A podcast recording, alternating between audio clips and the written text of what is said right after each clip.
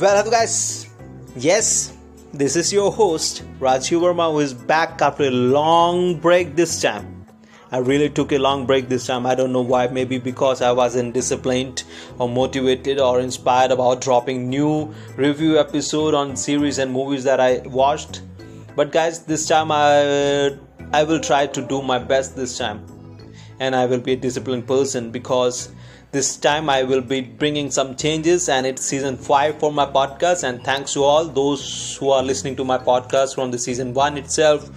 And uh, what are the changes? Like, there is only one single change. I used to drop a new episode on a new day every single week. Like, every single week, there are seven days, and I used to drop seven new episodes every single day but i wasn't getting the coverage counts on the single episode so this time i will be dropping only one single episode during a week or two week time because i need to know how much coverage or the listening thing i'm getting on a episode because when i used to drop one single episode every single day last year i wasn't getting the idea how many audiences are listening to one particular episode so this time there are some changes season 5 and only one single episode during a week time or two week time. Thanks for listening, guys. This is a trailer, and welcome to you all. Season 5 it is of my podcast. Thanks.